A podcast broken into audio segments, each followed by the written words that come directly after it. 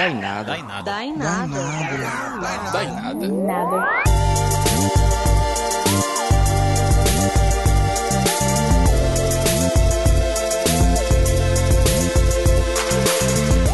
Diretamente dos estúdios faraônicos de rádio e podcast, está começando mais um Dá em Nada.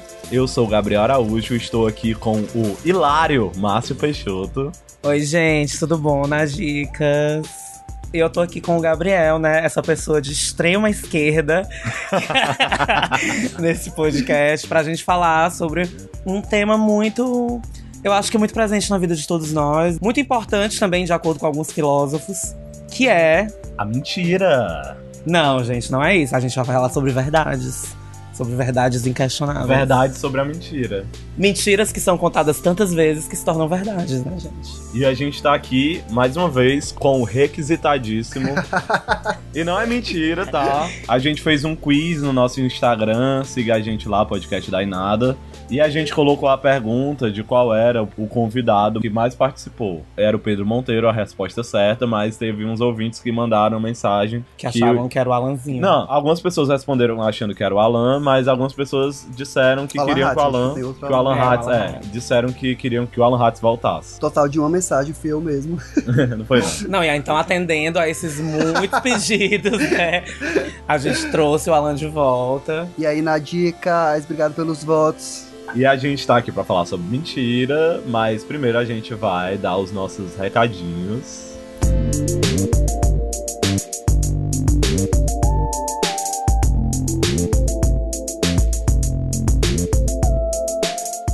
Olá, gente, aqui quem fala é o Breno, do Rio de Janeiro. Eu sou um ouvinte e na dica de ouro do Dá em Nada, esse podcast incrível de política e cultura pop.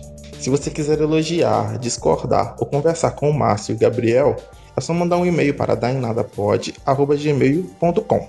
Você também encontra o podcast no Facebook, no Twitter e no Instagram, como podcast Dá em Nada. Se você quiser ajudar o Dá em Nada a ter mais ouvintes, é só compartilhar o link nas redes sociais ou mandar no direct para os amigos que você acha que vão gostar. E se você quiser ajudar o podcast a continuar e ter acesso a conteúdos extras, você pode assinar o Clube na Dica de Ouro no Padrim, no PicPay ou no Patreon, para quem mora fora do Brasil. É isso, um abraço para todos e até a próxima.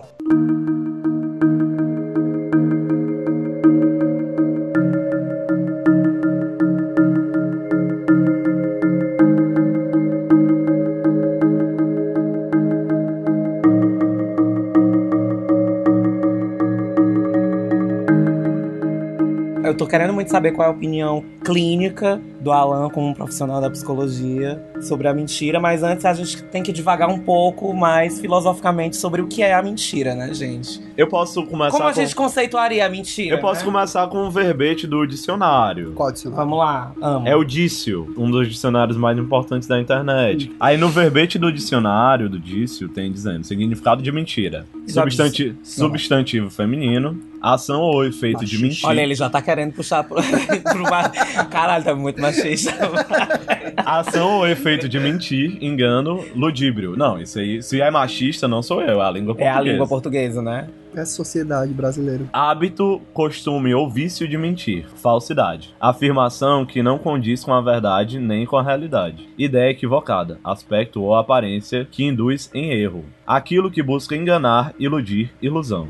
Mas vamos lá, a partir daí, pra onde é que a gente vai? Não, a gente pode criar a nossa definição sobre tá, o que é mentira. Eu vou falar sobre a minha dificuldade. Minha dificuldade é, é existe a mentira que, como em verdade mesmo, né? Assim, um fato que não corresponde à realidade. E existe é, você ocultar, né? O ocultamento de, é uma, de uma verdade, uma omissão.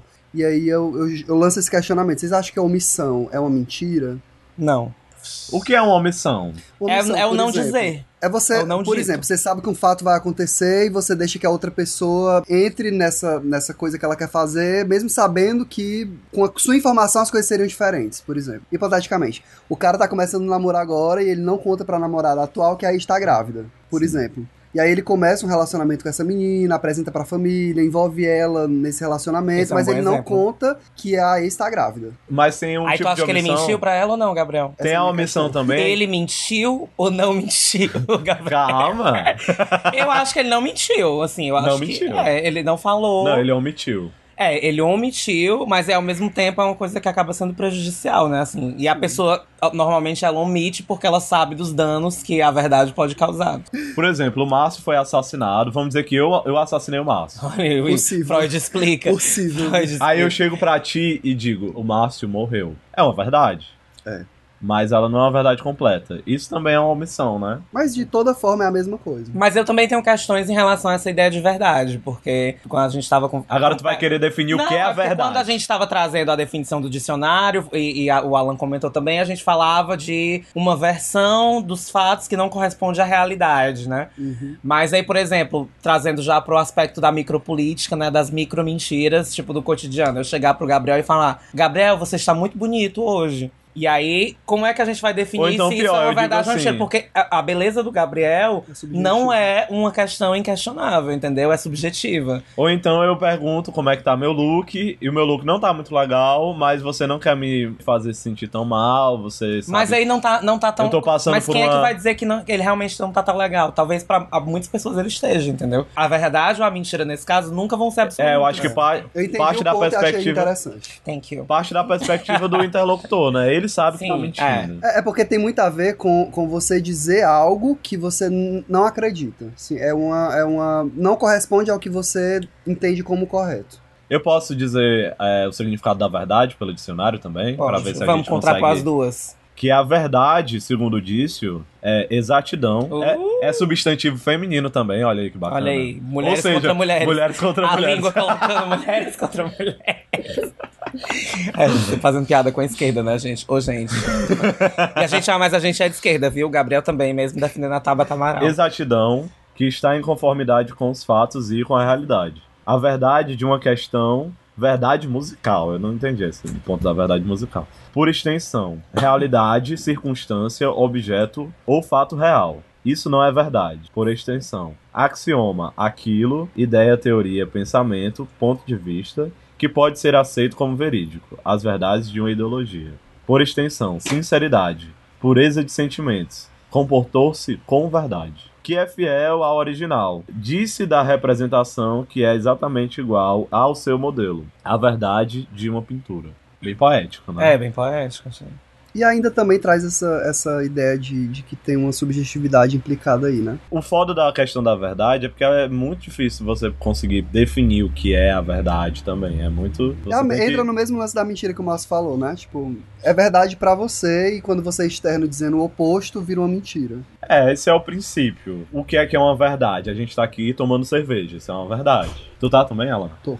Cadê a tua cerveja? É, mas eu acho que existem outras verdades que são circunstanciais, né? E são... Mas aí... Por exemplo, é, se alguém ligasse pra mim e perguntasse se eu tava bebendo e eu dissesse que eu não estou tomando cerveja, seria uma mentira. Não dá pra relativizar isso. Ou dá? Não, dá não. Eu acho que, eu acho que esse binarismo de verdade e mentira como polos inquestionáveis e, e extremos e opositores, etcétera, blá, blá, blá, blá, blá, é funcional quando a gente tá lidando com situações ou com contextos em que existem fatos que são... fatos aconteci- no sentido de acontecimentos, né? Que são inquestionáveis. Por exemplo, é as bombas atômicas em Hiroshima e Nagasaki. São fatos que aconteceram, uhum. que não tem como relativizar. Porque, enfim, existiram consequências, enfim. Uhum. Existem provas, mas existe aí, imagem, etcétera. A ideologia, quando ela incide sobre o fato, ela pode mudar a partir do ponto de vista ideológico, né? Por exemplo, as próprias bombas atômicas. Uhum. Tem gente que acha... que os Estados Unidos não erraram ao fazer isso. E tem gente que acha que foi um grande erro e um grande pecado. É, mas aí não é uma, uma discussão que puxa pro, pro lado da verdade da mentira, né? Não é? é? Não, eu acho que é uma discussão que tem um fundo ético. O que que tu acha, Alan? Não sei o que pensar. Uma coisa mais simples, por exemplo, a Dilma Rousseff sofreu um golpe militar. Sofreu um golpe. Eita,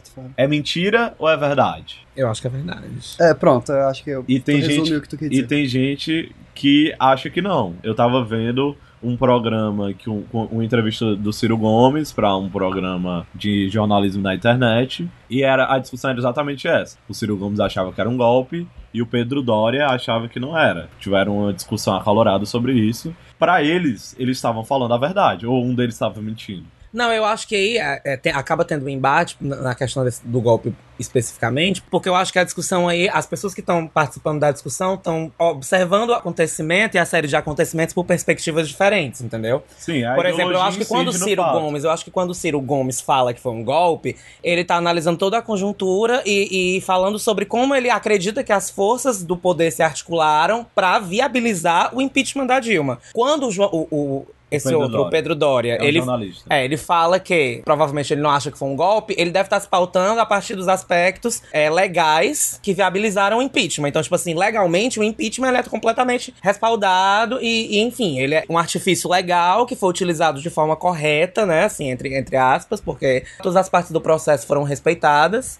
Nos conformes. Então, nessa perspectiva, não houve um golpe porque a presidenta foi tirada do cargo de uma forma que era prevista por lei. Então, os dois são verdade? São, são dois, dois são duas verdade. verdades, porque o processo, o processo de impeachment foi obedecido, mas ao mesmo tempo, na perspectiva do Ciro Gomes, a, todo esse processo pode ter sido articulado com a ideia já de, como ela não tinha governabilidade, ela não conseguia governar, as forças que estavam no poder, que eram mais fortes do que ela naquele momento, se articularam para viabilizar um impeachment. Não, mas o ponto é que alguém contesta isso. Tipo, não há a contestação de que a Dilma foi afastada. Aconteceu, é uma Sim. verdade. Mas se foi um golpe, aí você pode relativizar. Sim. Você pode entender que é ou você pode entender que não é. Acho que o Gabriel tá trazendo aí. Se você for ver por uma perspectiva mais superficial, verdade e mentira é uma coisa bem óbvia, mas quando você se debruça, é muito mais complicado. Mas... se a gente for parar pra analisar, a diferença entre as duas situações que tu pontuou também são circunstanciais. Assim, é porque a gente tá pegando coisas diferentes, eu acho, tipos de situação diferentes. Porque quando a gente tá analisando se foi golpe ou se não foi, por exemplo, a gente não tá analisando um fato ou um acontecimento, a gente tá analisando uma leitura do fato, entendeu? Sim. Então é tipo assim, ah, a, bom, a bomba atômica caiu em Hiroshima e dizimou milhares de vidas, babá. Isso é um fato, isso não é uma leitura do fato, isso é um Sim. fato, porque isso ocorreu. Agora, quando você pega o impeachment, que é o afastamento da Dilma, que é o fato, e você pega a leitura, que é o golpe, quando você tá falando se o golpe é verdade ou é mentira, você tá, tá se debruçando sobre a leitura de um acontecimento. É, mas aí é que é diferente entra o também. Da, de, trazendo pro, pro tema, Por isso né, que das, aí a ideologia pesa, eu acho. Das verdades e mentiras, porque é isso que, o, que, que se faz com, por exemplo, o Bolsonaro no WhatsApp.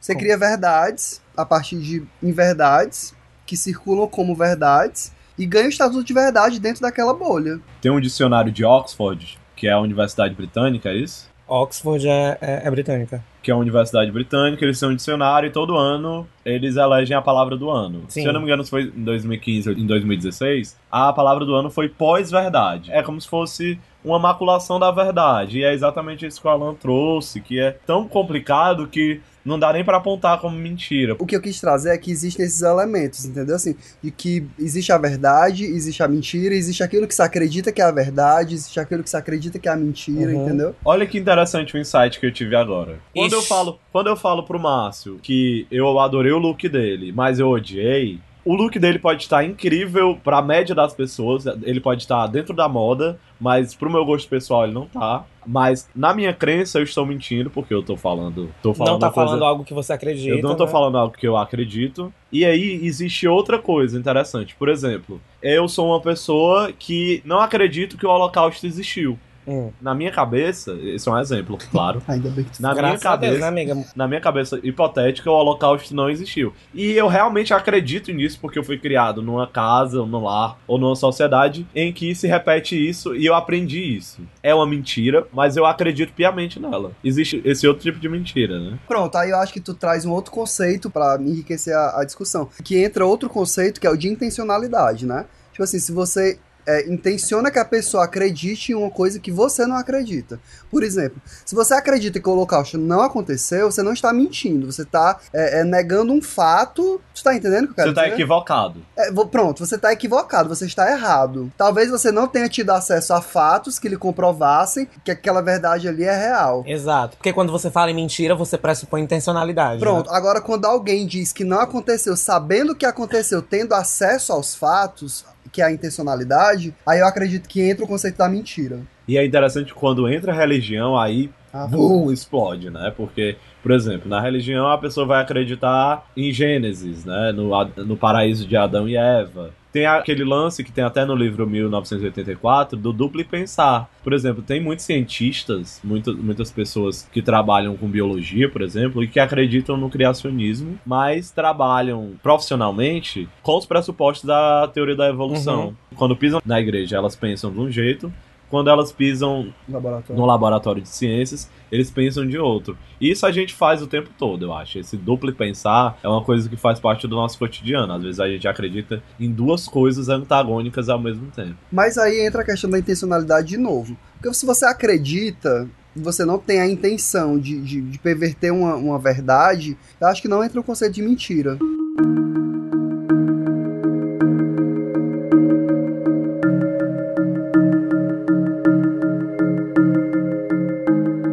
Uma pergunta, uma provocação. Mentir é errado? Moralmente, sim. Eu acho que o conceito de mentira é esse. É que moralmente... ele não se sustenta no sentido de ser aceito. Mas a circunstância faz o ladrão, né, amigo? A ocasião faz o ladrão. É, a ocasião faz o ladrão. Eu não, eu acho que, que moralmente talvez seja uma prática que é criticável, mas eu acho que ela tem seus momentos de justificação, entendeu? Sim, existem umas discussões éticas é. e morais sobre isso, né? Por exemplo, uma pessoa tá fugindo de um assassino e a pessoa foge e se esconde na sua casa, como aconteceu, por exemplo, com a Anne Frank, né? Uhum. E aí o assassino chega e pergunta onde é que está a pessoa. E aí você mente pro assassino.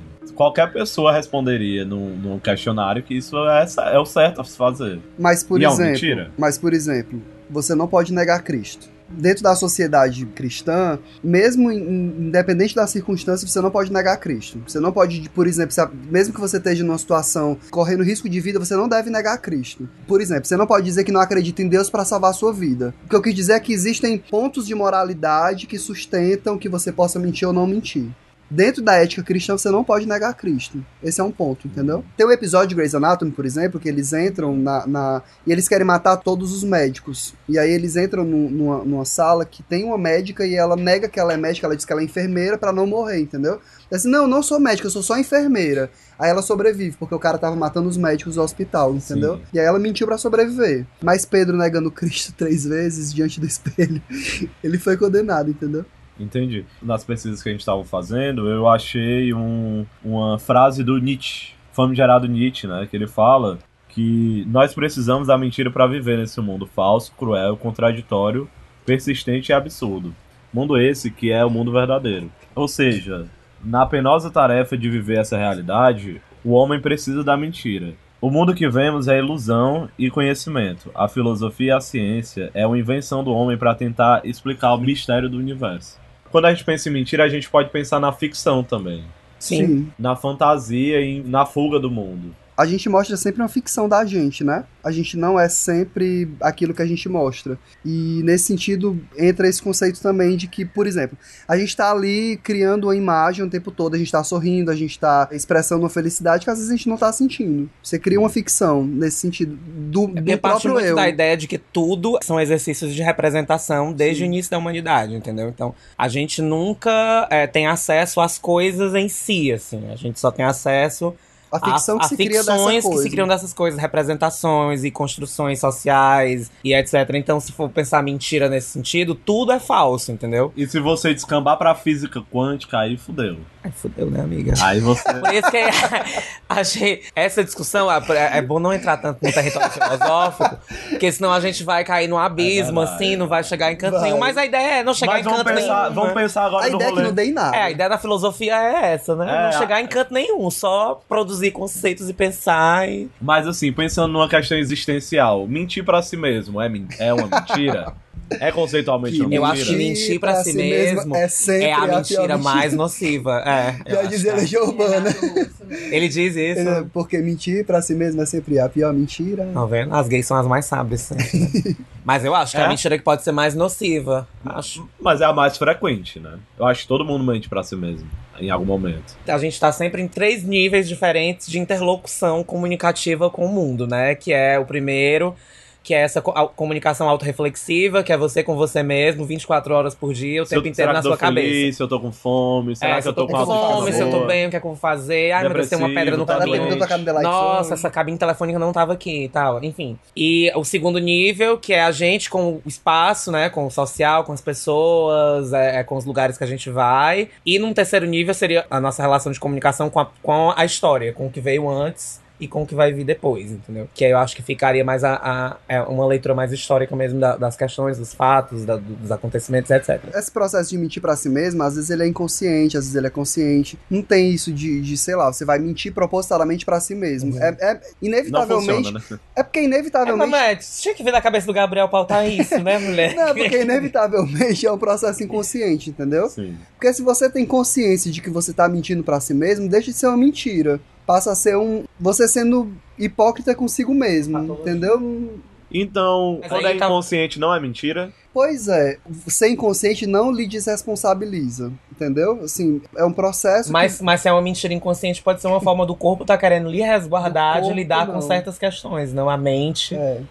Não, sim... Mas entenda, é, é como se fosse um mecanismo que você se vale pra se proteger de si mesmo. Mas esse lance do mentir pra si mesmo dialoga diretamente com, o que, com a fala que tu trouxe do Nietzsche. Da verdade ser uma coisa tão horripilante que a Sim. gente tem que viver, da, a gente precisa da mentira, entendeu? Eu acho que o inconsciente faz exatamente isso, assim, tipo... Não, o que eu quero dizer... Quando ele bloqueia certas coisas, porque a gente tá, a gente tá constantemente, eu acho, nesse diálogo consigo mesmo, tentando ficar sempre são o tempo inteiro, tentando Sim. ter essa, reflexi- essa autorreflexividade direto pra gente não, não entrar num caminho de incoerências, entendeu? Não, não se enganar, etcétera. Eu acho que esse negócio de mentir pra si mesmo não, tem relação com isso. Não, o que eu quis dizer é que mentir pra si mesmo, enquanto for um processo é, que você não tem conhecimento e for inconsciente, beleza, não é uma mentira, porque você não tem acesso uhum. a isso. Com... Pra você aquilo é uma verdade. Mas quando você se dá conta de que você está mentindo pra si mesmo, o processo se quebra, entendeu? Ele deixa de funcionar como uma proteção. Não, não funciona mais.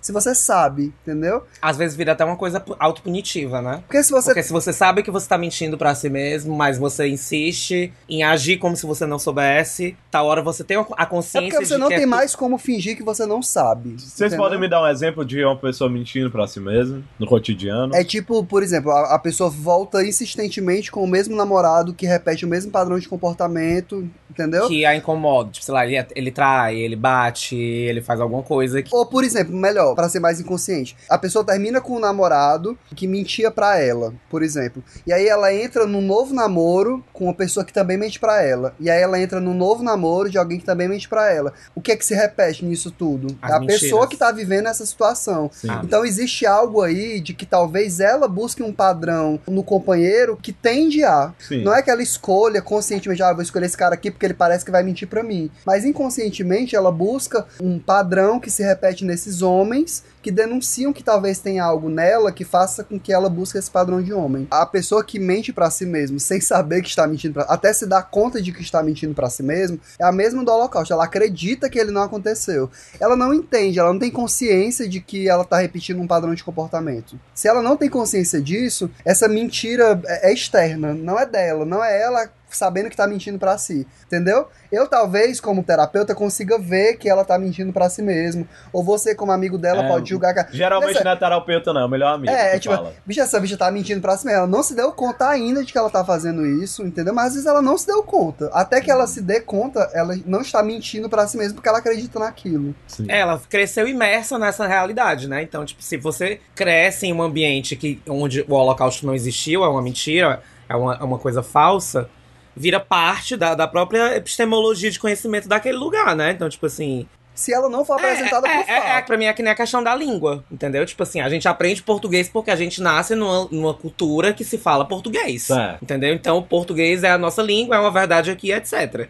Agora, se você nasce em um, ambi- em um país onde a, existe essa ideia de que o Holocausto não aconteceu, que não sabe nem o que é o Holocausto, né? Que isso é uma mentira, isso nunca aconteceu e etcétera. Isso ali dentro é uma, existe como uma verdade, porque para as pessoas dali, né? Tipo, mas é porque ela, talvez elas não tenham acesso à informação.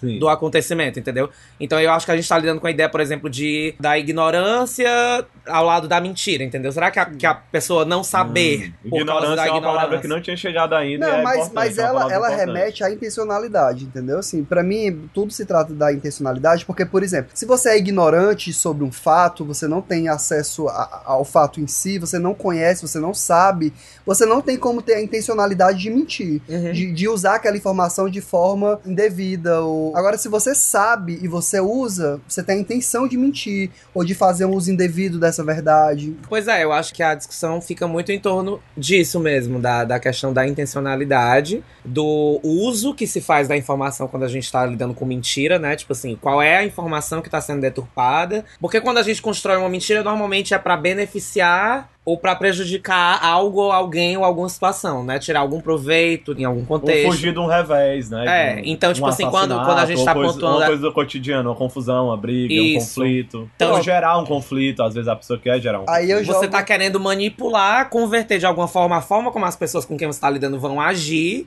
em relação a alguma coisa, entendeu? Pronto, eu vou jogar uma pergunta. E quando você mente ou você conta uma inverdade que não vai prejudicar ninguém, mas que vai evitar um sofrimento, por exemplo. Tipo, sei lá, o cara traiu a namorada, o namorado, e não quer contar porque vai trazer sofrimento pra pessoa, é, ela vai sofrer muito, aquilo vai ser horrível pra ela, e ele não quer fazer ela passar por isso. Tem validade a mentira? O que é a mentira ter validade? Nesse sentido, é, por exemplo. É, moral, né? Se é moralmente é, justificável. Se é, se é moralmente justificável. Aí foi um caso maior, mas sei lá, dizer que você acha que a pessoa tá bonita, ah, deixa eu deixar, sabe que ela deixa não eu tá. deixar um componente. É uma pessoa no leito de morte que tem o seu cônjuge, né? Como diria o nosso. Nosso querido ministro da Justiça. A pessoa no leito de morte. A minha avó Bárbara no leito de morte, que me deixou aquele broche lindo. Havaninos, normais. Claro que deixou, Rui. Ela me deu no leito de morte dela. Aí mostra o, o mini flashback, né? A avó dela morrendo, ela... Aí tudo preto e branco, só o broche dourado. Aí ela para assim, né? Aí toca a musiquinha de vilã da Globo. Aí ela pega o broche, aí tira e guarda. Claro que deixou pra mim, Rui. Ela nunca aceitou ela no leito de morte dela. Ai, a peça. Putz. Aí. A pessoa tá no leito de morte, aí a outra tá lá porque não aguenta mais, quer transar, porque a outra tá com seis meses em Mulher, coma. Como é que tu junta essas duas coisas na mesma, no mesmo exemplo? A outra no leite de morte, a outra querendo trepar. É, porque é o, é o cônjuge, entendeu? Aí ele vai, trai a doidada a pessoa. Enquanto a outra tá no leite de morte. Enquanto a outra tá no leite de morte. Eu nunca e... vi um caso parecido com isso na minha vida. Não, eu tô criando uma situação. Filme, é. filme. Eu tô criando uma situação. Plateia, por favor, não se manifeste. Aí a pessoa que tá lá no leite de morte, tem duas semanas de vida, pergunta: meu amor, você continua fiel a mim? Aí ele fala, sim. Gente, patética, né, amiga? Tem um, um, um componente de você evitar que a pessoa, tipo, prestes a morrer, sofra. Ela vai morrer, e a não ser que quando ela chegue lá no, no paraíso, ela veja o Big Brother do que aconteceu de tudo, ela realmente não vai sofrer se ela realmente acreditar nesse cônjuge. Mas eu acho que a gente sempre volta pra moralidade. Mas eu acho que a questão desse cara é foda, né? Porque, por exemplo, você omitir ou mentir sobre uma informação que não, são fatores... Não, ele tá mentindo, que ele que tá é, não trair. Não, mas é, é ele mentir sobre uma coisa que é uma, um fator externo, que é independente, que independe dele, pra preservar ela do sofrimento, é uma coisa. Agora, ele mentir sobre algo que aconteceu e que tem relação direta com, a, com as ações dele, entendeu? Com a intencionalidade dele, é outra, entendeu? Tipo assim, a, a casa pegou fogo, ele não sabia, e, mas ele não vai contar pra ela que a casa pegou fogo, entendeu? Pra ela não ficar preocupada. Aí ele não tinha controle sobre a situação. Agora ele traiu, ele foi lá e traiu e não sei o quê, porque ele queria trepar. Aí ele já tem certa culpa em relação a isso também, entendeu? Então, tipo assim, ele alivia o sofrimento dela, mas ao mesmo tempo ele tem uma carga, porque ele que causou a coisa que não devia nem ser uma coisa que era pra causar sofrimento a ela. Eu amo dilema ético. Eu amo, dilema acho, ético, acho que você traz, sempre traz umas discussões interessantes. Ah, eu amo, porque eu sou bem antiética. A gente sabe, meu. A gente sabe, amiga. Nas situações mais extremas, eu sou a pessoa mais ética, viu? Que nem a Tord, quando teve que votar na na final do All Stars três, e foi a única que votou na Shangela.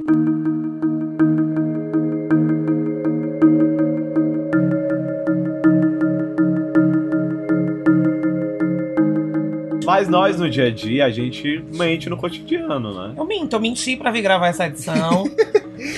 Antes a gente eu vir gravar... Eu menti pra chegar onde eu cheguei, entendeu? Eu menti mesmo. Mas agora eu vou falar toda a verdade. Amiga, pois conta pra gente qual foi o problema que tu passou antes de vir pra cá, que tu não pôde chegar no horário. Gente, olha, na época eu tava falando no WhatsApp que eu me atrasei. Eu tive um atrasinho, assim, de algumas horas, uma hora, uma hora e meia. É porque o vídeo do YouTube que tu tinha aberto era muito longo, né? Aí... Não, não, é não, gente. Eu sempre deixo pausado quando é muito longo e eu não vou ter tempo de assistir. Mas é não, gente, é porque eu, eu saí ontem, né, aí eu cheguei muito tarde, e aí eu, quando eu chego muito tarde, eu durmo até meio-dia, aí eu dormi até meio-dia, aí eu almocei, fui tirar um cochilinho antes de, antes de gravar, aí eu fiquei, aí eu lembrei, como eu vou tocar hoje, depois da gravação, vou tocar numa festinha, né, numa baladinha. No The Lights, gente, de sempre. É, eu ia ter que levar o, o meu pendrive com as minhas boas músicas, né, aí eu fui procurar o meu pendrive na minha bolsa e eu não achei, né, porque eu devo ter perdido no próprio The Lights, onde eu toco. Enquanto eu tava bêbada. Aí eu tive que comprar um pendrive. Aí eu fui comprar o pendrive. Aí quando eu cheguei, tomei banho, fui comprar o pendrive e voltei pra casa pra gravar as músicas no pendrive. Só que a minha pasta de músicas da Culta Puta, que é a minha festa, mas é onde eu guardo todas as minhas músicas, tem dez gigas de música.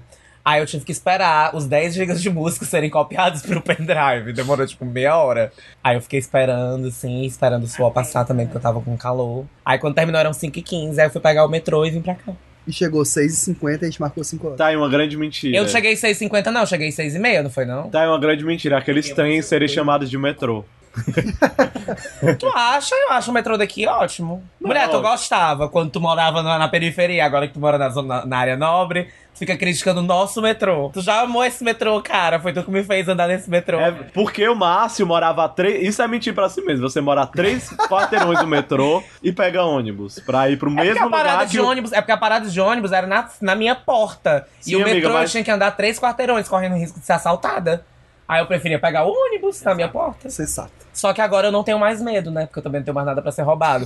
Porque tudo já foi perdido. Não, mentira. Aí eu vou andando até o metrô e é ótimo. Gente, é uma boa economia de tempo, viu? Pra vocês que tem metrô na sua cidade, não pegam. Você tem que estar na localização que o metrô passa, senão é. não faz sentido. Mas mentiras do cotidiano, eu moro com o Diogo, né? E a Luísa. Beijo, Luísa. Beijo, Diogo.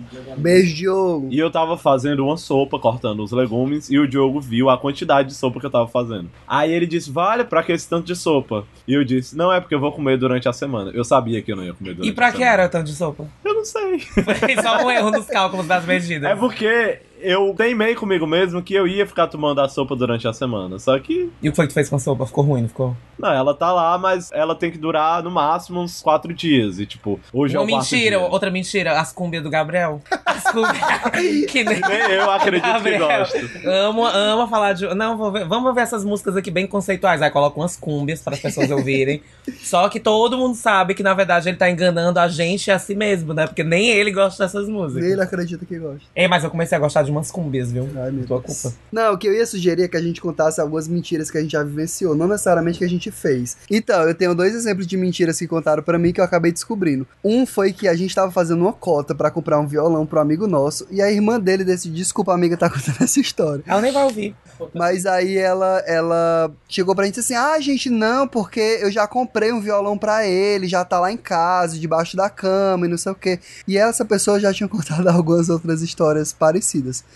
E aí ela disse que a gente parasse a cotinha, não fizesse a cotinha e pensasse outro presente pra ele, porque ela já tinha comprado o violão e o violão estava debaixo da cama e ela ia dar o violão pro irmão dela. E aí depois que passou, a gente fez outra coisa, comprou outra coisa e ele não recebeu o violão. E a gente foi questionar ela, tipo, amiga, cadê o violão que tu, tinha, tu ia dar pra ele, tava na tua casa e tal. Ela, não, gente, é porque eu já tava tão certa de que eu ia comprar o violão que era como se ele estivesse lá em casa, debaixo da cama, que era onde eu ia guardar ele, mas eu não comprei. Tipo, e a gente não deu o violão pro vale menino. Que escrota! Porque ela Ridícula. disse que tinha comprado e ela não comprou. Como é que ela e usou hoje ele fazer poderia, isso? Hoje ele poderia ser um grande músico. Poderia, e não foi por causa dela. Enfim. E vocês podiam ter ajudado ele a alcançar esse sonho. Nossa, que péssima. E eu tô contando essa história porque, assim, ela faz parte de um contexto maior. De Moralmente outras... condenável, hein? E eu... Agora, quanto o segundo? É menos, foi menos prejudicial, amiga, porque esse coitado ficou sem o violão. E agora, gente? Tô preocupada. Vamos fazer uma vaquinha pra comprar o violão dele? Não, só uma pergunta assim, só pra eu ficar bem. Ele tá bem hoje?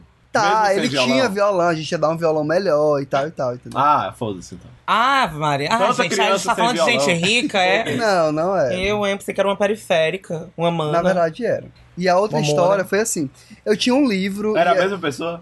Não, era outra pessoa. Eu tinha um livro e eu coloquei o nome no, no, na orelha do livro, sabe? Quando, aquela orelhinha assim, que, que tem a história da, do autor, alguma coisa assim. Eu tinha colocado meu nome atrás. E por algum motivo apaguei quando a minha amiga pediu emprestado o livro. E eu emprestei o livro pra ela. E aí eu cobrava esse livro. A amiga me devolve meu livro.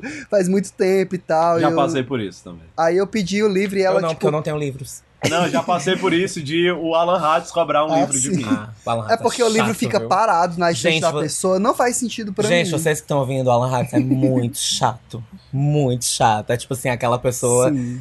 Tudo que gasta, anota no caderninho. Tudo que empresta, anota no caderninho. Eu aí tenho, dá uma data. Eu tenho oito e setenta e cinco. Olha que gente, que absurdo. Eu tenho oito e setenta e cinco pra dar pra ele daqui pra mais tarde. Ele anota os quebrados bem direitinho. Os quebrados, amiga, é porque imagina um quebrado teu, da Cleita, da Bábia, do, do Gabriel e da, e da Vitor. Não viram quebradinho. É, dá um real. Enfim. Mas vamos continuar a conversa, né? Porque senão vai ficar pessoal. As mentiras. De verdade. É, eu ficava cobrando o livro, cobrando, e ela nunca me devolvia. E um dia ela disse assim, amigo, é o seguinte, eu tô com um livro, era o Harry Potter quatro, desculpa, amiga, tá contando essa história. E eu ficava cobrando que a minha coleção tava incompleta e eu precisava do meu quarto volume. Aí ela me devolveu e disse assim, olha, eu ganhei um volume quatro, só que ele tá acabadíssimo, ele tá todo cagado, tipo, tá mofado e tá meio rasgado e não sei o quê. Mas se tu quiser eu te dou pra tu ficar extra e depois eu vou te devolver o té, porque eu não tô com ele aqui. Aí não, tá bom, né? Eu pensei, tipo, ah, vou ficar com a mais. E aí ela me devolveu o meu, e quando eu abri o livro e eu fui olhar ele direitinho, eu achei estranho, porque parecia o meu.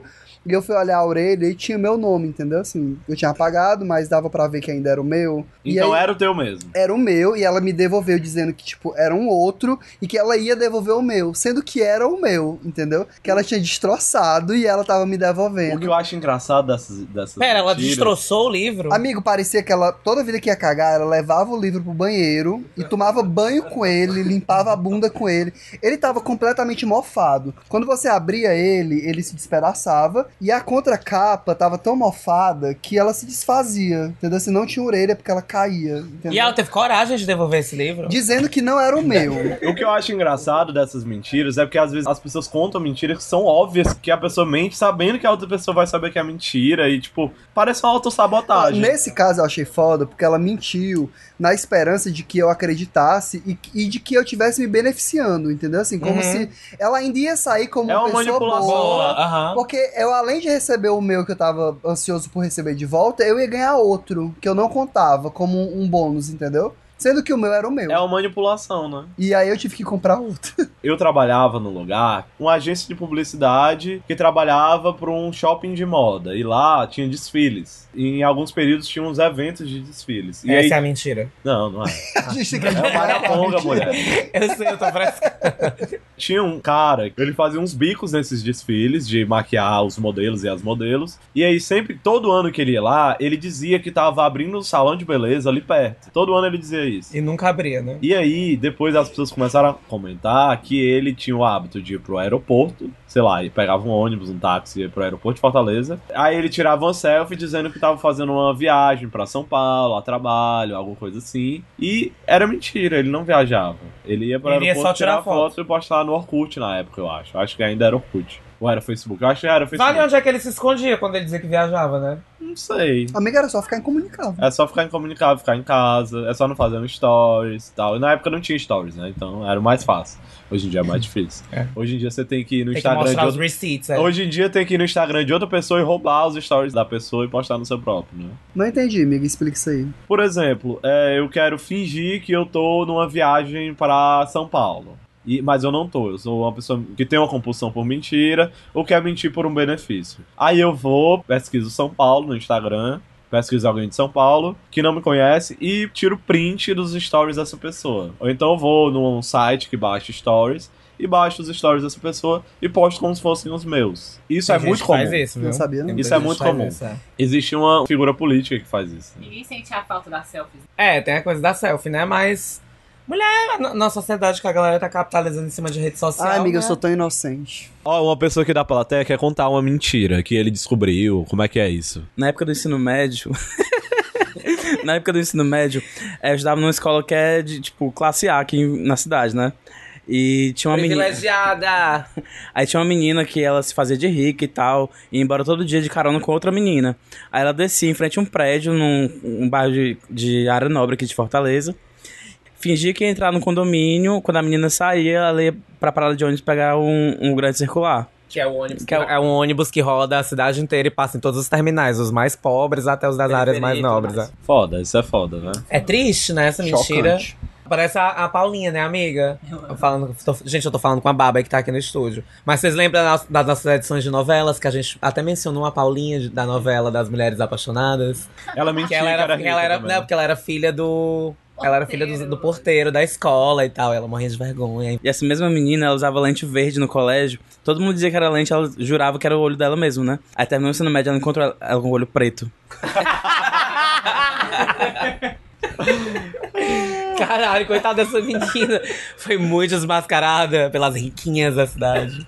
Mas a minha empatia vai pra ela, viu, amiga? Se você estiver ouvindo isso hoje... Tu gosta de pessoas que mentem e são desmascaradas, tu tem empatia com elas, né? Porque tem eu esse lance... Um pouco. Porque tem esse lance da mentira que quando descobrem, a pessoa às vezes recebe um ônus que nem se compara ao bônus que ela teve mentindo. É. Por exemplo, a pessoa mente que é rica, e aí quando descobrem... Aí ela não fica só taxada como pobre, que seria uma coisa negativa. Ela fica, ela fica taxada, taxada como, como pobre e, e mentirosa. mentirosa. É, ridícula. Mas é porque eu acho que pra, em algumas situações, tipo essa situação da, do exemplo da nossa plateia, né? Da garota que mentiu fingindo que era rica pra não descobrirem que ela era pobre, porque ela tava num contexto que normalmente não é muito... É um mecanismo de defesa dela. É, é, é, um espaço, é um espaço que normalmente é mais hostil com quem não, não é da mesma classe econômica e que tá partilhando daquele espaço, entendeu? Então, tipo, mas aí tá dizendo que é justificável? É, eu acho, de certa forma, eu acho moralmente, eu não acho tão, uma questão tão indecente, assim, uma tão indecente. Tu não acha tão indecente? Não, né? Não acho tão reprovável. É, tu tem isso, a gente tava... Porque a eu gente acho brigou mais... no, num grupo de WhatsApp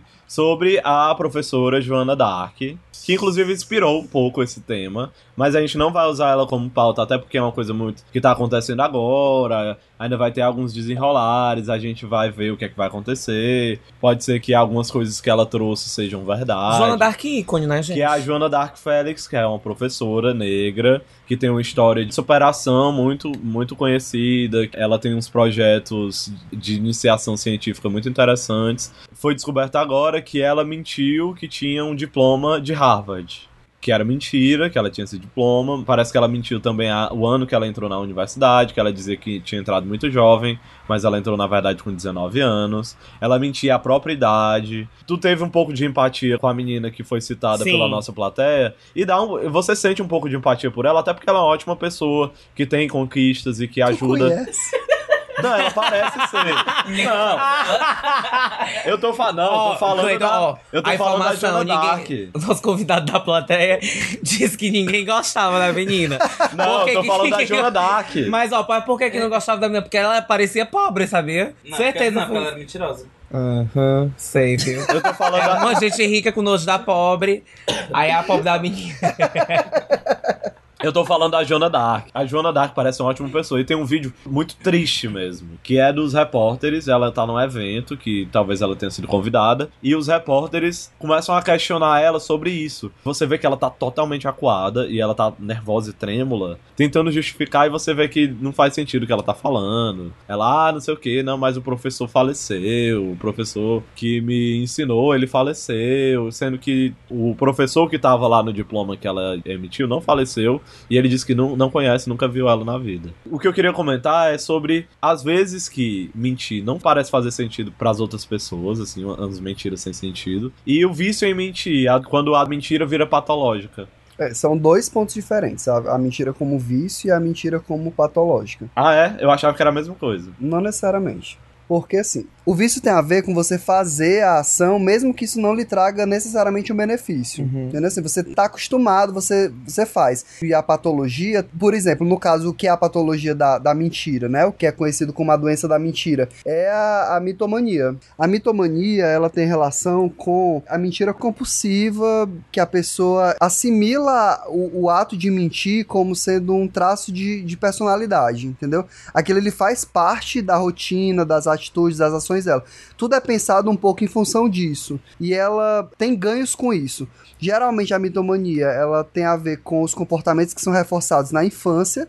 A criança geralmente tem baixa autoestima, ela tem dificuldade de aceitação, e aí ela conta algumas mentiras. Quando ela conta, né, inicialmente, assim, bobamente, porque ela não tem muito esse senso moral, mas depois ela começa a entender que fazer isso tem ganhos para ela e não tem consequências. Assim, o, o meio dela não pune ela por cometer essas mentiras e, na verdade, reforça um pouco esse comportamento. Então, o que é que acontece? Ela cresce acreditando que mentir não vai trazer consequências negativas para ela. E aí ela vai reforçando isso e aí ela vai trazendo isso para outras esferas da vida, porque vai funcionando. Mas isso, entendeu? É mitomania ou vício? Não, eu tô explicando como é que a, a mitomania... entre as duas coisas. Eu tô explicando como é que a mitomania, geralmente, ela surge. Mas o... por que é que eu tô diferenciando do vício? Porque o vício, ele é, é a ação que não necessariamente ela tem um fim. Você mente, você conta uma mentira e não necessariamente isso tem um, um ganho, entendeu? Uhum. Assim, você tem que fazer por fazer. O que é prazeroso não é as consequências que essa mentira vai implicar,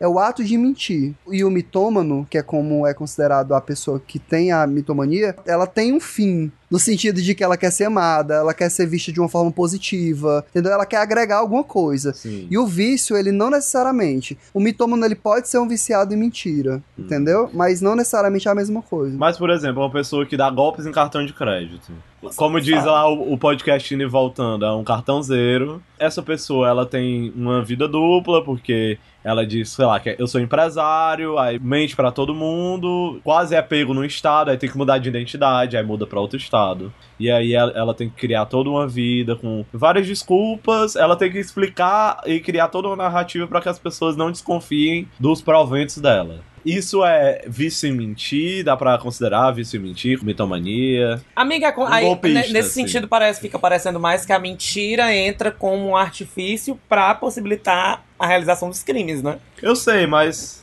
é porque, assim, a mentira, parece, ela pode ser um... um traço de personalidade aí. A mentira, ela pode ser um sintoma de, de alguns transtornos de personalidade, como, por exemplo, a sociopatia. Você pode usar a mentira pra enganar e manipular as pessoas, etcétera. E não necessariamente isso é uma mitomania, entendeu? A mitomania, ela não necessariamente ela tem a ver com você ter ganhos materiais. Às vezes, os ganhos do mitômano, ele tem mais a ver com o processo de aceitação. É por isso que se diz que boa parte dos, dos mitômanos, ele tem autoestima baixa, porque ele, ele comete essas mentiras para preencher lacunas da vida deles que são deficitárias, que ele considera deficitárias, entendeu?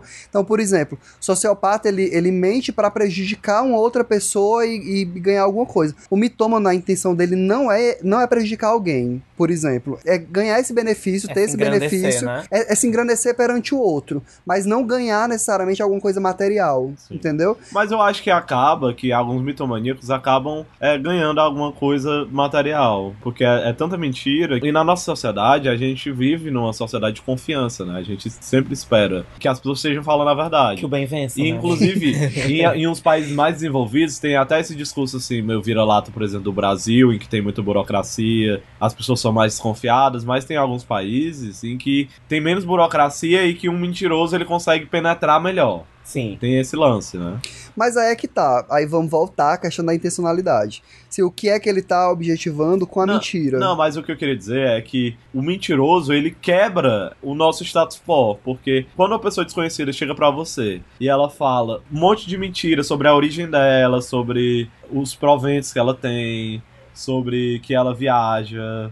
e várias outras coisas, você logo pressupõe que ela tá falando a verdade. Sim. E aí ela tá quebrando uma regra social. Que a gente tem sempre o botão ligado de acreditar nas pessoas. De... Uhum. Na verdade, eu acho que, que o botão que é ligado sempre é o da desconfiança, viu? Não sei, eu acho é, que quando você pega o Uber e o Uber conta uma história da vida deles, geralmente você acredita. É. Ele pode estar contando a maior mentira, inventando, falando uma coisa que aconteceu num filme.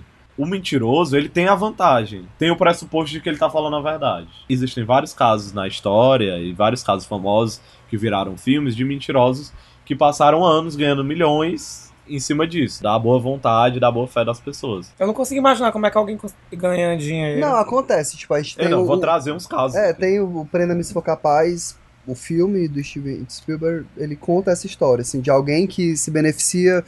mentindo a vida toda sobre ter sido advogado, ter sido médico, ter sido piloto de avião, e ganha dinheiro e consegue crédito, enfim. A questão é que o mitômano, por exemplo, geralmente ele não busca tratamento, é uma das características. Geralmente ele é, ele é indicado... Ah, tratamento pra mentira? Pois é, assim... Pra a, a... tratamento pra mentira é a verdade.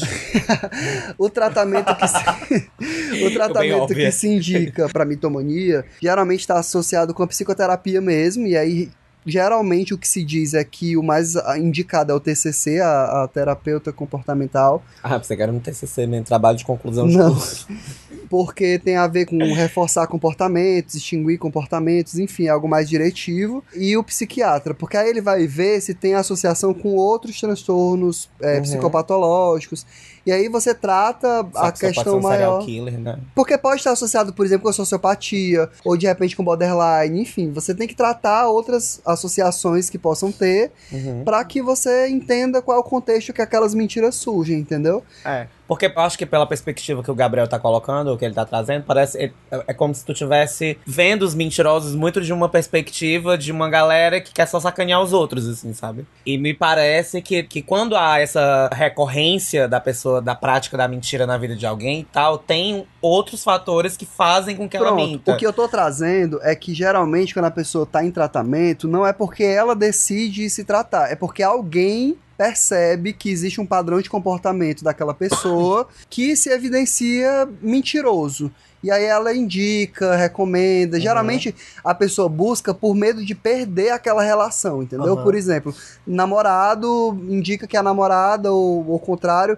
vá fazer tratamento porque ele percebe que aquela pessoa tá mentindo muito e ela sempre trata aquilo como se fossem verdades, entendeu? É muito, é muito tênue a linha entre a normalidade e o que se considera normal, o que é patológico, o que não é.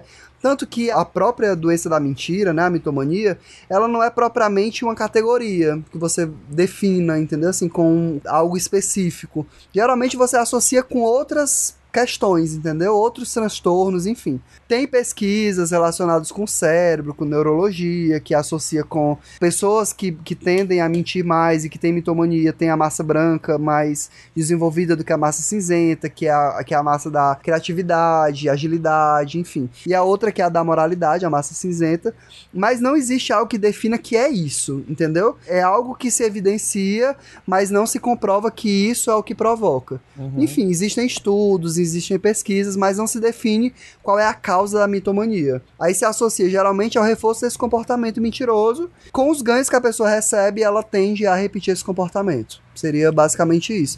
E aí ela cresce vendo que isso não tem reforço negativo, no sentido de ela não é punida por isso, e ela vai, vai repetindo esse padrão de comportamento. E aí, geralmente, isso vai se evidenciar como algo ruim pra ela quando ela perde alguma coisa, ou quando ela corre o risco de perder alguma coisa. Que aí é o exemplo que eu tava dando do casal de namorados, quando um diz assim, olha, você tá mentindo pra mim, corriqueiramente, você precisa de tratamento, isso não é normal, e aí a pessoa busca se tratar. Entendeu? Geralmente está associado com isso. Porque para a pessoa, enquanto isso não trouxer um malefício, para ela tá ok, ela não tá fazendo mal a ninguém, aquilo ali é moralmente aceitável, enquanto não trouxer algum prejuízo maior.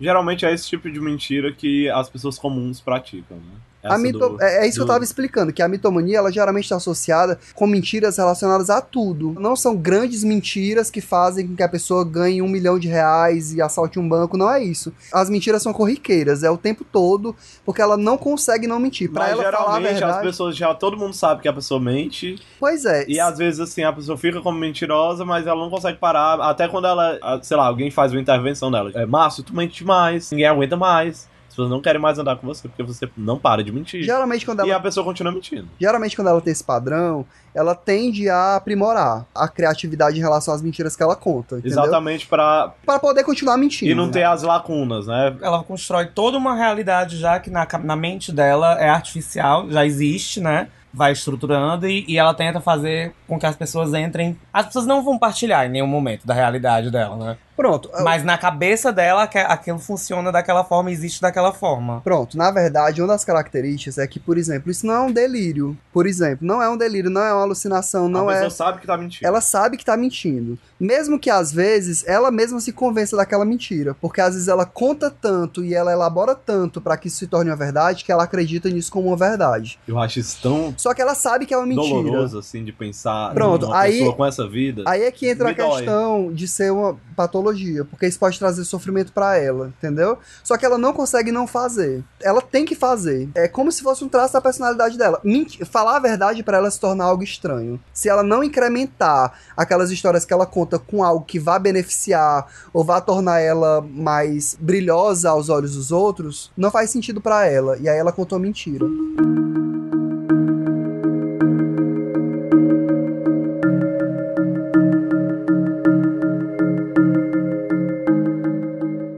Eu separei uns casos sobre grandes mentirosos da história da humanidade. Ai, eu, que tu mandou. Eu queria falar sobre o Carl Friedrich Hieronymus. É isso, né? Hieronymus. A mentira é essa? É Hieronymus. Eu não sei né? falar não, mulher, esse nome. Esse é, é o que? É alemão? É um nome meio difícil, é alemão, que ele é, se eu não me engano, eu não sei porque, eu não anotei aqui, mas eu acho que ele é do século dezenove. E ele deu origem ao nome de uma síndrome, que é a síndrome dos falsos doentes. Que é tipo uma pessoa que finge que tá doente, patologicamente, pra poder ter um, um cuidado médico, ter a atenção de um médico. Cuidado. Ele nasceu em Baden-Württemberg, eu não sei se é essa a pronúncia certa, que é atualmente a Alemanha, que nessa época não era Alemanha ainda. E ele era o barão de Munchausen. Ele atuou no exército russo como mercenário contra os turcos. Aí quando ele voltou da guerra... Ele disse que escapou de um atoleiro, ele tava, tipo, dentro de um atoleiro, e aí ele puxou... O que é um atoleiro? Tipo, como se fosse uma areia movediça, ah, só sim. que de lama. Ai, gente, aí meu ele... sonho ver areia movediça. Eu vi Sério? na Record, não é tão interessante assim. É tipo uma areia fina, aí você afunda e morre. Tipo, afogado de areia. Ai, deve ser né? horrível essa morte. É, horrível. Que sobreviveu um atoleiro puxando o próprio cabelo e ele tava voltado. Ele tava Caralho, montado, ele é patético. Ele tava montado num cavalo e ele conseguiu salvar a si e ao não, cavalo, não, não. puxando ele mesmo pelo próprio cabelo. Gente, essa pessoa não sabe nem inventar uma mentira, né? É, ele mas... foi desmascarado? Foi, né? Obviamente. Ele invadiu, forti... ele invadiu fortificações inimigas, cavalgando numa bala de canhão. E também foi o primeiro homem a ir à lua duas vezes, uma escalando um pé de feijão e outra a bordo de um navio levado por uma tempestade.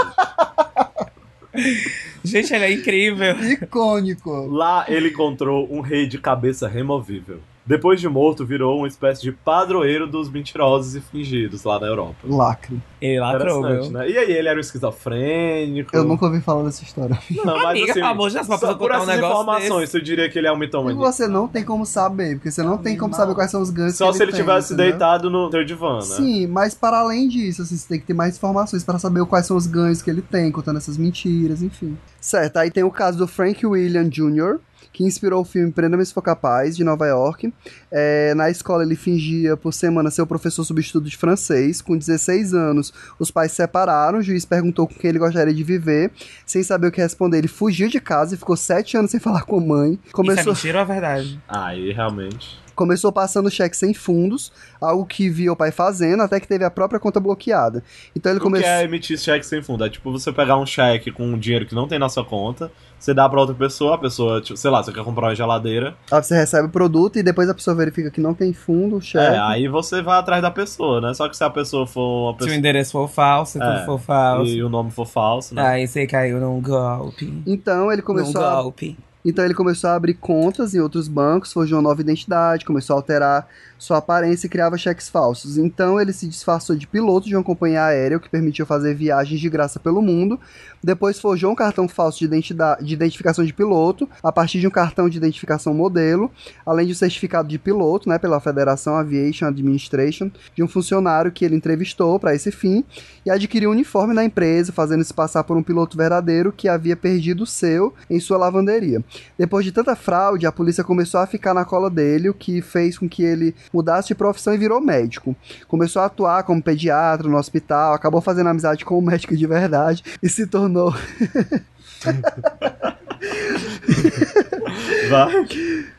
Começou a atuar como pediatra no hospital, acabou fazendo amizade com um médico de verdade e se tornou supervisor residente. Dava um jeito para que os procedimentos mais complexos ficassem na mão dos seus colegas, contudo, como não sabia praticamente nada de medicina, quase foi demitido por ter deixado uma criança morrer. Quase. ênfase no quase, né? Quase foi Conseguiu demitido. Conseguiu manter o emprego, provavelmente baseado em alguma mentira, né? Aí antes da casa... E, e a criança morreu. É. Sim. Não, a criança quase morreu, não? Não, a criança morreu. Ele quase foi demitido. Ele não foi demitido, mas a criança morreu. Enfim, antes da casa... Eu tava assim quando eu peguei. Enfim, antes da... Você tá rindo, mas eu desgraça. Enfim, antes da casa cair, virou advogado, forjou um diploma da Universidade de Harvard e acabou passando no exame para ser o desembargador geral do estado de Louisiana, onde logo em seguida se instalou. Ele disse posteriormente que passou na prova porque no estado da Louisiana você podia fazer o mesmo exame quantas vezes que precisasse. Era apenas uma questão de eliminação das duas respostas erradas anteriormente. Isso são palavras literais. Ele tentou o exame três vezes antes de passar. Acabou sendo demitido por conta de dúvidas no diploma. Depois disso, atuou como professor, após mais uma vez ter forjado um diploma, ensinando sociologia na Universidade de Colômbia. Foda ele bem, Joana D'Arc. E o governador pelo Rio de Janeiro atual, Wilson Witzel. Gente, é uma coisa, né? Falsificar é, diploma, diploma de, Harvard. de Harvard. Eu vou fazer o meu também. É, mas aí como sociólogo, né, ensinando sociologia, foi na Universidade de Colômbia, mas essa história nunca foi confirmada pela instituição, porque a mesma afirma que jamais houve registro de tal emprego. E a instituição pode ter mentido também. Também, sim. Pra não manchar, pra não manchar a, história, a imagem, né, de... de... penetração fácil, sim, na universidade. Ele casou e algum tempo depois foi localizado pela polícia, então fugiu. Calcula-se que o lucro dele na época ficasse na casa dos dois vírgula cinco milhões em passando cheques em cerca de vinte e seis países. Uma aeromoça reconheceu o rosto dele em um daqueles famosos cartazes de procura-se. Foi a polícia francesa que o prendeu, porém todos os vinte e seis países lesados pelas fraudes exigiam sua extradição. Depois da cadeia, ele virou consultor do F B I e empresário do ramo de consultoria de fraudes e, e coach. E coach. Não, e o filme é maravilhoso. Assim, eu não me lembro detalhes do filme. Não, e aí no final ele se voltou contra os mentirosos, né? Pra ajudar as não, instituições. Ele, se, ele a... ajuda o F B I. Ah, a, a descobrir sim, sim, mentirosos eu... como é ele. É que nem os hackers, né, que são contratados pelos grandes bancos pra apontar as falhas de segurança e tal. Mas é foda isso, porque ele teve uma redenção, sim, né? Sim. Eu acho muito estranho isso, porque... Mas é foda porque, por exemplo, no filme você vê que ele, ele conhece detalhes da, das fraudes, assim, de, por exemplo, ele, ele fazendo os talões de cheque com a numeração diferente, com a assinatura, com tudo, e o quanto é meticuloso o processo, entendeu? E ele conhece todo o processo, então pra ele, ele pegar um cheque falso, ele consegue reconhecer, entendeu? Os documentos falsos ele conseguia reconhecer, porque ele sabia fazer. Entendeu? Uhum. Pelo menos é isso que o filme mostra. Uhum. Então, assim, ele tá do lado do F B I parece bem plausível. Mas, assim, tu imagina, assim, como chute mesmo, que ele seja um sociopata, que ele seja um mitomaníaco. É, ou... Nesse caso, parecia mais com a mitomania do que do com que sociopatia. sociopatia uhum. Porque parecia, assim, de que ele tentava se engrandecer uhum. a todo momento, tentando parecer alguém socialmente reconhecível, como um médico, como um advogado, como um piloto de avião, entendeu? E aí ele tinha esse reconhecimento e ele ia aumentando, ia aumentando, ia ganhando benefício benefício disso e vivendo nessa, nesses benefícios, mas não, não tem como afirmar, entendeu? Assim, seria é, é um pouco leviano. É, eu sei que é difícil pra ti como profissional da saúde mental é afirmar um diagnóstico dessa maneira, mas eu tô só tentando entender, assim, um pouco. Não, gente, eu também tenho um caso que eu pesquisei e tal, e eu tô... eu que pesquisei, tá, gente? O Isso Márcio tá mentira. mentindo. É a história do Marcelo Nascimento da Rocha, né, que nasceu em Maringá, no Paraná. É, ele passou pelo divórcio dos pais e passou a viver entre o Paraná e Rondônia. Olha que interessante, a questão do divórcio dos pais aí também, né? Só comentando isso que o Gabriel falou, esse ponto assim de, sei lá, ter pais se separando. Na mitomania, geralmente está associado com esse contexto, assim, em que a criança tem pontos de fragilidade no, nas relações que ela estabelece, entendeu? Então, no assim, caso do Frank, o pai dele praticava golpes de cheque sem fundo. Sim. E aí, realmente, só tentando pensar o contexto em que ele vivia. Talvez ele via o pai se beneficiando de tudo isso, entendeu? Assim, não tendo uma punição, não, não sendo punido pelas coisas que ele fazia e, e ganhando benefício. vícios e maiores. E o pai acaba sendo uma referência sempre, né? Sim, especificamente nesses contextos, né? Assim, uhum. da mitomania. A criança, geralmente, ela tá inserida nesse contexto em que existem esses pontos de fragilidade que cercam ela nas relações que ela precisa preencher. E aí ela se vale da mentira pra preencher esses, esses espaços tá, mesmo, pra, entendeu? Pra ter uma narrativa, pra construir uma narrativa. Isso, pra ter uma, que tem uma lógica. Que tem uma lógica, assim, que, não, que ela não seja fragmentada, uhum. entendeu? A mentira, ela geralmente ocupa esse espaço. Depois de grande, a pessoa, ela mente pra parecer melhor do que ela realmente é, aos olhos dos outros, entendeu? Então, voltando aqui pra história do Marcelo Nascimento da Rocha, né? Ainda adolescente, ele se fingia, ele fingia ser filho de donos de companhias de ônibus ou sobrinho dos proprietários. E aí ele chegou a ficar hospedado na filial de uma empresa, mas foi pego. E aí ele começou a frequentar delegacias da Polícia Civil no Paraná, onde aprendeu sobre jargões, termos técnicos e atividade policial. Passou-se por policial no litoral do estado, onde ficou hospedado na delegacia, circulando pela cidade com viatura, chegando a realizar abordagens e prisões, além de promover churrascos e confraternizações entre os policiais. Mas novamente foi descoberto e aterrorizado com roletas russas a caminho da delegacia. O policial consegue ser pior que os mentirosos, né? A polícia. Sofreu violência policial, né? E, Aí... não, e mesmo assim não parou de mentir. Não parou, né? Ou seja, violência policial não, não funciona, ajuda, tá? Né? Você não ressocializa. Dica, você quer na dica que é policial. Não ressocializa. Aí ele foi pro exército, né? No exército ele fingiu que era campeão de jiu-jitsu e representante de uma instituição, né? Pro comandante do exército, pra ver se colava. E aí chegou a vender clandestinamente motos de propriedade da polícia do exército. Se passou por repórter de emissora de televisão e D J, viajando por todo o estado. Em que se passa de D J? Se de você D J é... é D J, você é D J. A não ser que você não, não vá lá tocar. Você só é porque, é... na verdade, não, todo porque... mundo é D J, até quem não é D J. Porque, mas assim, se você entrar na balada dizendo que é D J e não ir lá tocar, realmente você não é D J. Agora, se você conseguir engabelar as pessoas até conseguir tocar, você vira D J. Aham, uhum, sim, é verdade. E dando entrevista às emissoras locais, mentindo, né? Ou Fingiu? Seja, tem o lance de que ele gosta de mídia. Tem, tem Aí, um ponto... você precisa do reconhecimento social, é. entendeu? É just, não é só não, você... não vale a pena mentir. É, você não vai dizer que você é D J se você não tiver um reconhecimento disso, entendeu? Se as pessoas não legitimarem isso. Não faz sentido, é. Fingiu que era músico de bandas famosas, como o da, da banda Nenhum de Nós, onde ele acabou fazendo... lá e ver ele voltar... Essa música é ótima. Onde, onde acabou fazendo amizade e dando rolês com os músicos do Engenheiros do Havaí, onde ele começou a se passar também por integrante da banda. Se passou também por olheiro do então técnico da seleção brasileira, o Parreira. E isso tudo rendia a ele prestígio e entrada em espaços V I Ps, em festas, além de hospedagem, alimentação, transporte e tudo mais. Começou a frequentar um aeroclube onde fez aulas de voo, adquirindo conhecimento de, avia- de aviação. Ou seja, ele foi melhor do que o Frank, né? Porque o Frank fingia que era piloto, que era mas piloto, acho que ele não mas pilotava não sabia avião. Nada. Uhum. E ele aprendeu a pilotar para poder mentir mais ainda.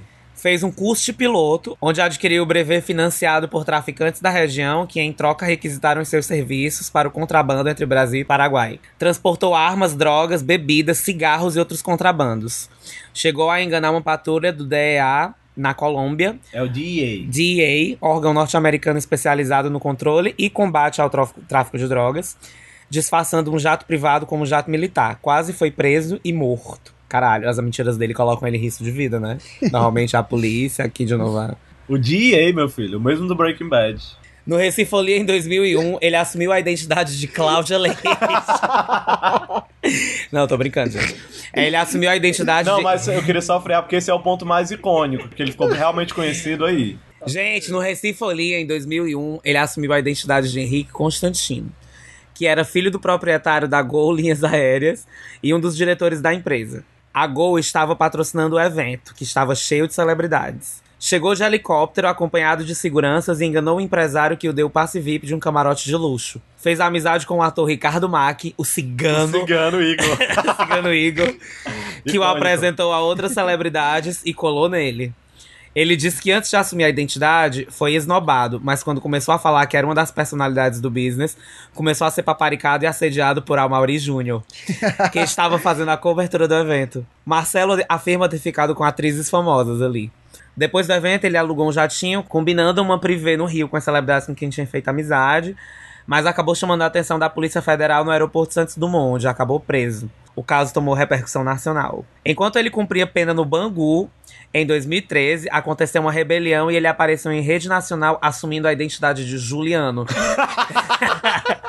Líder da rebelião, representando presos do P C C e C V. Fez exigências e ameaçou autoridades. No fim, acabou realmente negociando a rendição dos presos. Um tempo depois, participou de um plano de fuga bem sucedido, mas foi preso depois, no Paraná. Sua história virou filme e hoje ele é empresário, consultor e palestrante. E quer coach, contratar uma palestra coach, de um coach. homem desse, gente? Agora eu vou contar o último caso. Eu vou contar o caso de uma mulher. Em janeiro de dois mil e doze, Maria Verônica Vieira, residente de Taubaté, São Paulo... Quem é essa história existe? A grávida a de Taubaté. É. Foda! Anunciou estar grávida de quadrigêmeos. Como o tamanho da barriga impressionava, chamou a atenção da imprensa. Surgiu como matéria de jornalismo da Band, mas logo apareceu em outras emissoras, chegando a virar atração frequente no programa Hoje em Dia, da Record. E a emocionar Eduardo Guedes.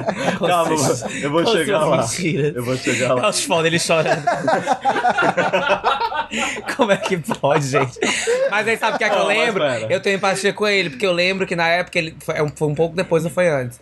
Ele tava se, ele se divorciou da Eliana, porque ele queria ter filhos, e a Eliana não queria, naquele momento da carreira dela. Aí ele deve ter se emocionado com a grata estava. E assim, a minha teoria é de que a Eliana queria ter filhos, mas não com ele, porque ela teve recentemente. Foi, foda. O que acontece, né? A Eliana Michelin. Mas o que eu acho foda é porque o boom da grávida de Taubaté era exatamente porque a barriga dela era inverossímil. Ela era tão inverossímil que chamou a atenção da imprensa.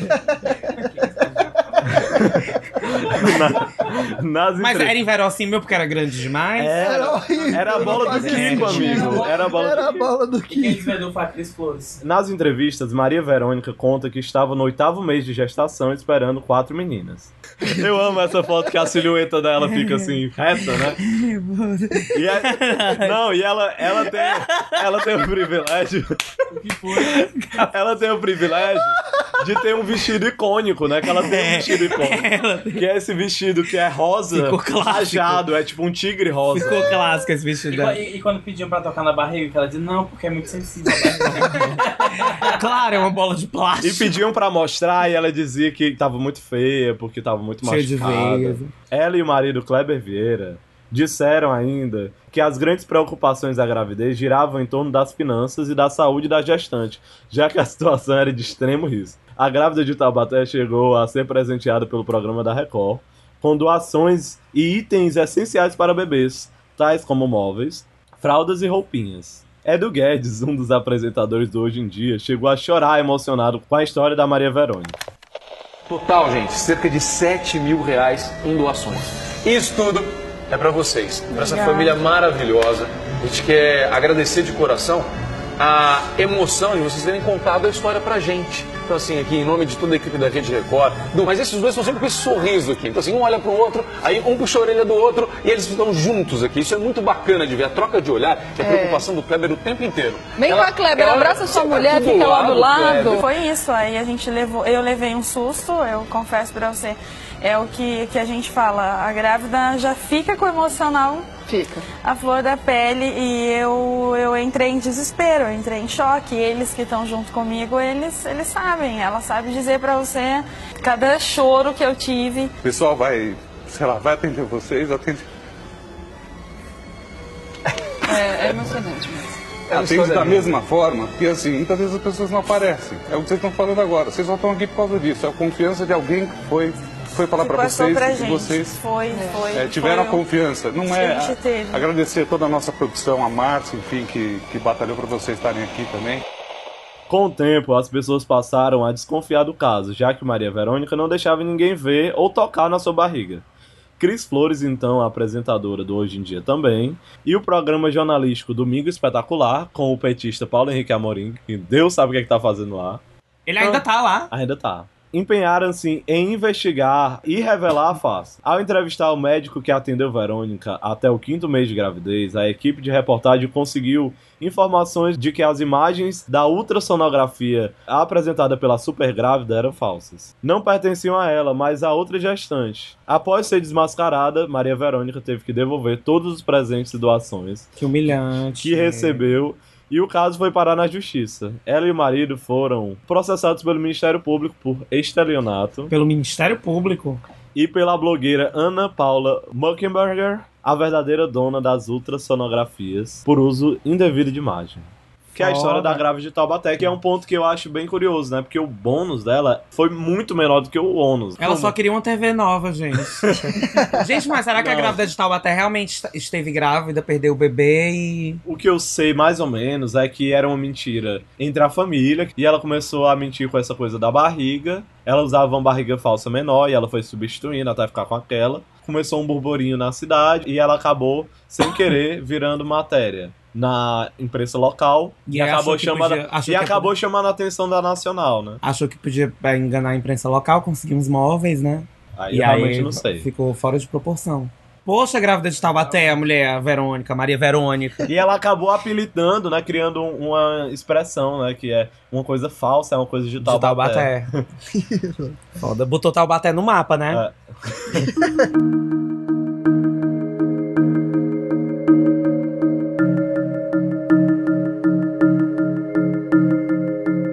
Mentira, certo ou errado? Ai, meu Deus. Errado. Possível. Relativo, aquele bem Einstein, né? Relativo.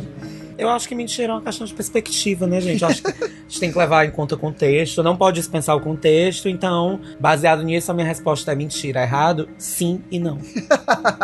É, eu acho que eu tô com o Márcio. Não. Oh. Eu tô com o Márcio, eu tô concordando com o Márcio. Eu acho que algumas mentiras, às vezes, são necessárias. Mas enganar as pessoas, prejudicar, realmente é complicado. Geralmente, mentira não é legal. Mas em alguns pontos, no cotidiano, eu seria hipócrita de estar dizendo que é terrível a mentira. Eu acho que mentira não, eu acho é uma coisa que, ela que faz se... parte eu do acho cotidiano. Que ela sempre é errada e que a gente faz mesmo assim. Mas eu acho que ela sempre é errada.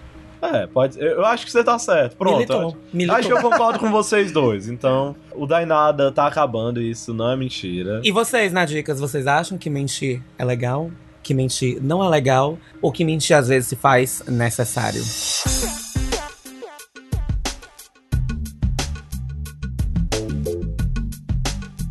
Não, e só pra concluir, vocês têm alguma indicação pra os Nadicas consumirem com relação à mentira? Eu tenho o filme e o livro do talentoso Ripley, que é um personagem... Não é clássico, né? Mas é, é um personagem famoso, sim, que é um grande golpista. E ele é L G B T e... Tem um Spoiler. filme com o Matt Damon que passava no Intercine da Globo. Eu adorava os filmes do Intercine. Aquele, aquela pegada meio melancólica, meio misteriosa, os suspenses. E é um suspense muito interessante. O Sim. talentoso Ripley. O filme e o livro são muito legais. E a continuação com o John Malkovich. Eu não vi ainda. Bom, a minha dica é um filme que também veio de um livro, que é O Garoto Exemplar. Eu, não, eu queria contar o mínimo possível, porque a, a trama em si é que é o interessante. Sim, é esse tipo de filme que se você contar sobre é, o que é, dá uma cagada. Inclusive, né? o, o talentoso Ripley.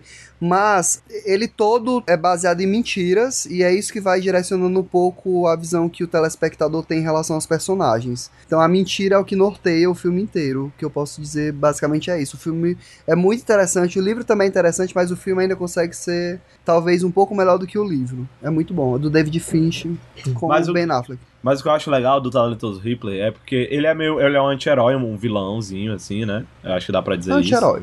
Tem um clichê do vilão gay que poucas pessoas conseguem fazer com excelência. As meninas superpoderosas conseguem, com ele. Acho tudo vilão o gay. Ele não. E o talentoso Ripley, o Ripley, eu acho um personagem foda. Sem defeitos. Assim, sem defeitos de construção. Claro. Amiga, que Ripley, defeitos. Pra mim, só a Sigourney Weaver em Alien.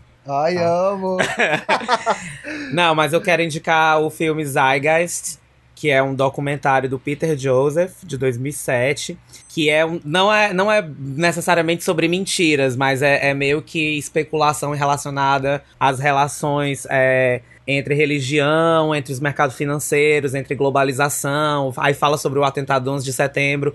É meio com uma vibe de teoria de conspiração, mas que deixa a gente refletindo sobre como muitas coisas assim relacionadas a essas grandes organizações e os grandes poderes que regem a sociedade ocidental, de certa forma, se articulam por detrás dos panos de forma que as pessoas assim não, não imaginam, mas de alguma forma acabam comprando as narrativas que são vendidas por eles, né? Que podem ou não ser mentiras, né? A gente assiste o filme, né? É manipulação. Sim. Manipulação global. Manipula. É. A gente não falou essa palavra, manipulação, né? Mas falou uma falou. vez só. Mas eu fiquei com vontade de assistir o Zeitgeist. Assista, eu acho legal que esse, esse nome Zeitgeist é o espírito do tempo, né? É. O espírito do tempo é meio que a verdade que rege uma época. Tipo, o sentido do que se acredita no mundo de hoje, uhum, é diferente do de sessenta anos atrás, é diferente de daqui a dez anos. É, só, só queria e a, comentar e, e sobre pegando, essa expressão, pegando... que, eu acho, que eu acho uma expressão muito interessante. Mas pegando esse, essa ideia de que tu deu de, da verdade de uma época, né, as, as verdades das épocas, elas também podem ser, devem ser pensadas por meio do prisma da construção, né? Eu acho que o documentário trata meio que isso, assim, de como essas ideias gerais e que permeiam o inconsciente, assim, o imaginário das pessoas durante uma época, elas, de certa forma, elas não são simplesmente é, é, verdades que se desencadeiam com os acontecimentos, mas elas, são, elas podem ser orquestradas por quem detém o poder, né? É o que a gente traduz aqui como visão de mundo. É verdade.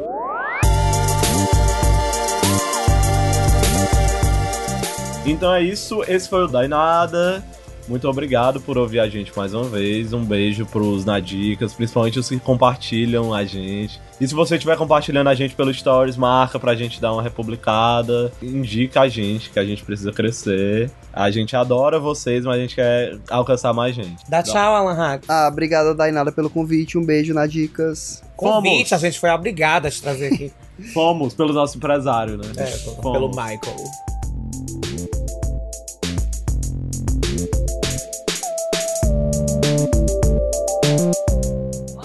Boa, Boa noite. noite. Tudo bom? Olá. Vocês estão bebendo hora dessa? É tia, pra dar um gás na gravação. Senão a gente não consegue conversar direito. Tudo bom, tia? O que é isso aqui é pra gente? Dindim gourmet que eu tô vendendo. Ah, é? Arrasou, Nutella? A Luísa Ratti já é chega mentindo. Reais. É, ela já chegou a Luísa Ratti já chega mentindo. dezesseis reais é um dindim de Nutella. É isso. Ah, cara, de ouro? Hoje em dia é Nutella. Filha, tá fora. Eu amo de leitinho com Nutella. Já mas nunca é, gostei de mas Nutella. Mas é três reais, no máximo. Um bom din-din gourmet assim. Então não, os três reais e cinquenta centavos. Grandão. Din-din. Pois fecha lá o sacolé. Tia, você pra mim é tudo. Sacolé. Sacolé? É sacolé, sacolé né? Com, pode contar comigo pra tudo. Obrigada. Din-din e sacolé é regionalismo, depende do, do lugar. É, mas pois é, chamam din-din de sacolé, acho que é lá no Sudeste. É, eu acho que é sacolé. É, o sacolé, eu acho que é o abadá da Cláudia Leite. É.